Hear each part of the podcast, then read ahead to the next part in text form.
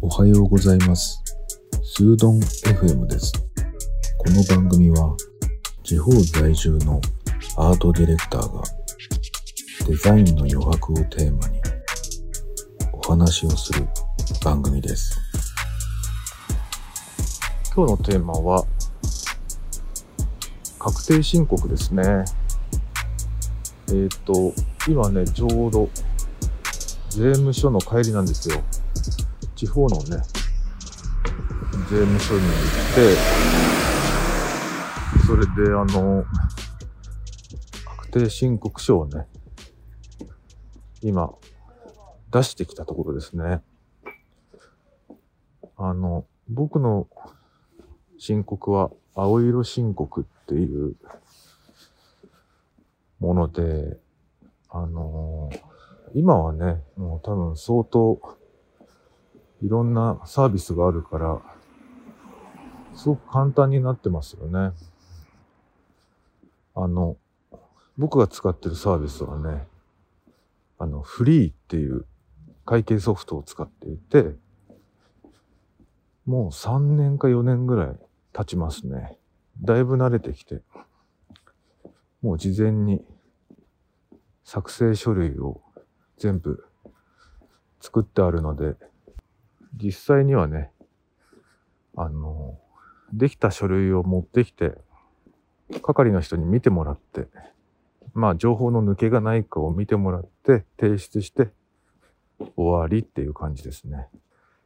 僕の前にね、一人しかいなかったから、並んでる時間も、そうだな多分1分ぐらいだったし、実際に見てもらってから、確認してもらうのも、だいたい2分ぐらいだと思いますね、実質ね。全部で3分ぐらいかな。すごい快適に終わりました。本当はね、なんかあの、e-tax って言って、あの、ネットでね、提出する方法もあるんだけど、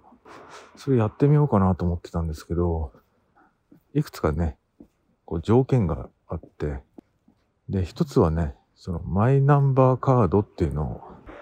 事前に取得してないといけなくて、で、それはね、たまたま、もうずっとやってなかったんだけど、あのーなんか申請とかでそろそろやっといた方がいいなっていう状況になってきたので、事前に取ったんですよね。で、マイナンバーカードは持ってたんだけど、それ以外にね、条件があって、カードリーダーっていうのをね、自宅に持ってないと、あの、申請ができないらしいんですよ。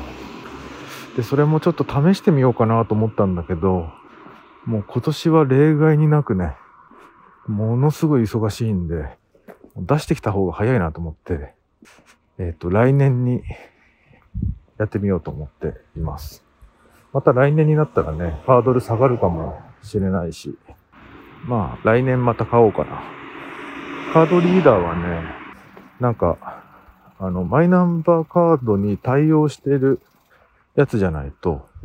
ダメみたいですね。だから、対応してる機種のカードリーダーは3000円ぐらいで売ってるみたいなんで、それをね、購入しておけば、もう簡単にできるみたいです。はい。本当はね、あのー2021年度のね、確定申告はその e-tax でやってみたかったんだけど、まあそんなわけで、来年に持ち越しですね。皆さんは、何色の申告ですかね？しかも、どういう会計ソフトを使ってますかね？なんかフリーさんはね、すごくいいと思うんですけど、えっ、と、なんか途中で、まあ解約って言われるような、サブスクではあるんだけど、その料金が1回倍ぐらいになっちゃったんだよね。もともと1万円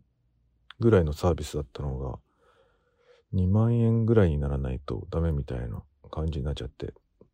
あの、1回、おいおいっていう状態になりましたけど、まあでも、4年、3、4年使ってて、結構お世話になってるから、そのまま今は使ってる状態ですね。ただ会計のことをね、やっぱり全然勉強してない人間としては、まだわからないところがあってね、あの数字をこう合わせていくっていうか、うん、何をどうすればいいのかっていうのがねこう次はこれをやってくださいみたいなのが出てくるんだけれどもそれをやっていて最終的になんかこう帳簿がうまくできてないっていう状況が結構あるんですよね。でそういう時にそのどうなればいいかがちょっとわからないっていうところがあってそれをねあのセンターに問い合わせてセンターの人もその何が問題なのかっていうのは分かんないんですよね。こっちの問題が向こうの問題ではないっていうかだから話がねなかなか前に進まない状況があるんでなんかそういうところが改善できればもっともっとね多分ユーザー数増えると思いますね。うん、なんか確定申告のねあの手続きの方法はねめちゃくちゃやりやすいんですよ。あの次にやることが全部こう指示されるんでその通りにやっていけばねあの迷うことってほとんどないんだけどそれをもうちょっと通常のサービスそのお金の帳簿の付け方っていうのかなそれをもう少しこう確定申告のこう指図みたいにしてくれるとすごいいいのになっていうふうに思いました。いやでも4月15日まで伸びてるから去年と今年に関してはねそれは本当に助かりますよね。はい。なんか精神的にも楽かなと思って。今日は確定申告のお話でした。まだできてない人は頑張ってください。それではまた。